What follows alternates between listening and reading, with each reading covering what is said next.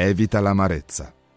A seguito della tragedia che ha colpito Davide e i suoi uomini, si scatena un mix di reazioni piuttosto intenso. I soldati sconvolti accusano Davide di quanto accaduto e addirittura vogliono ucciderlo. Ma anche lui ha perso moglie, figli e tutto ciò che gli apparteneva. Davide fu grandemente angosciato perché la gente parlava di lapidarlo, essendo l'animo di tutti amareggiato a causa dei loro figli e delle loro figlie. Ma Davide si fortificò nell'Eterno, nel suo Dio. Primo Samuele 36. Il perché del comportamento dei soldati è chiaro, l'animo di tutti era amareggiato.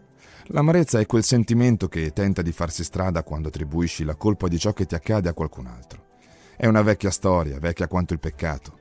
Ti ricordi come, dopo essere stati chiamati a rispondere delle loro azioni, Adamo accusa Eva, la quale a sua volta accusa il serpente?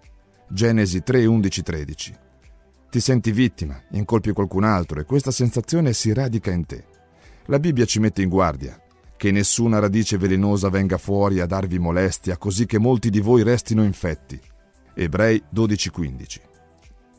La parola greca picrias, tradotta qui con velenosa, può anche significare di amarezza.